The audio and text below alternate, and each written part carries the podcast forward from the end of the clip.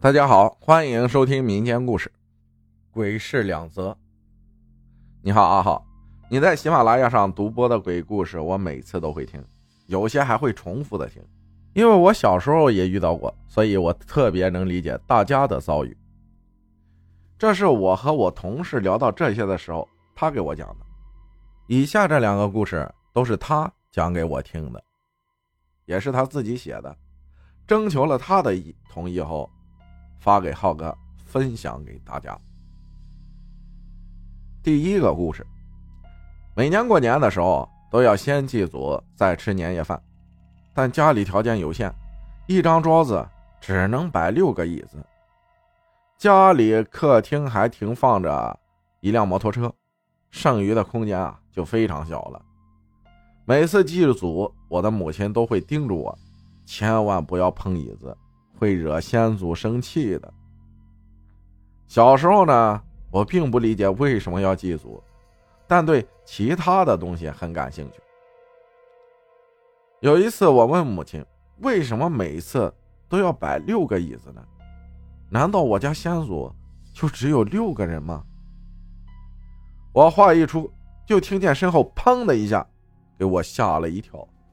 回头一看，发现是本来放在。摩托车坐垫上都放了一天的一瓶洗发水，不知为何掉在地上，并且瓶子都摔碎了。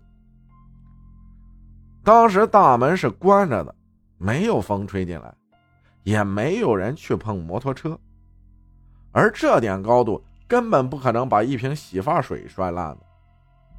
当时我愣住了，我的母亲反应过来，赶紧说：“看你乱说话。”惹先祖生气了吧？赶紧磕几个头，给先祖道歉。我立马照做，然后就无事发生。这件事到现在想起来，还是觉得有点不可思议。第二个故事，小时候呢，经常和发小一起到处乱窜，最喜欢的就是那些废弃的房屋，在里面偶尔能捡到一些。被遗弃的农具或者家具，那些废弃的房屋对我们而言就是最好的游乐园，而捡到的东西对我们来说就是玩具。我家附近有一间废弃的土砖房，大人们都叫我们小孩不要靠近那土砖房，但我们就是喜欢和大人们反着来，不让我们去。我们就偏要去。那房子的门是一副老旧的木门，但上面还挂着一把新锁。我们见进不去，就扒在门缝往里看，里面黑漆漆的，没有任何家具。但是客厅正中央摆放着两个长条板凳，上面架着一具黑色的棺材。我们当时并没有感到害怕，而是觉得很无趣，便离开了。过了有一段时间，那间房子塌了，我们高兴极了，我们又跑去那儿探险。我们在土砖和碎瓦里翻来覆去，没有任何收获。那副棺材好像也早就被移走了。正当我们准备离开时，我的其中一个发小捡到了一个小东西，巴掌大小，四四方方的，上面还刻有图案，中间还有一个小洞。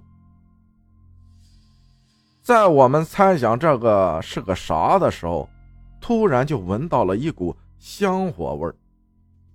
可这里早已废弃多年，怎么可能有人来烧香呢？我们不约而同想到之前这间房子里面摆放着的棺材，就吓得转身跑回各自家中。而当天晚上，我就发起了高烧，到了第三天我才退烧。我退烧后，就去找我的发小，我到他家才得知，他也是那天晚上就发烧了，而且到了第三天还是没好。后来才知道，那个小物件其实是个香座。发小也在第四天时退烧了。我想，他比我晚一天才退烧的原因，可能就是因为那个香座是他捡的。感谢张元分享的故事，谢谢大家的收听，我是阿浩，咱们下期再见。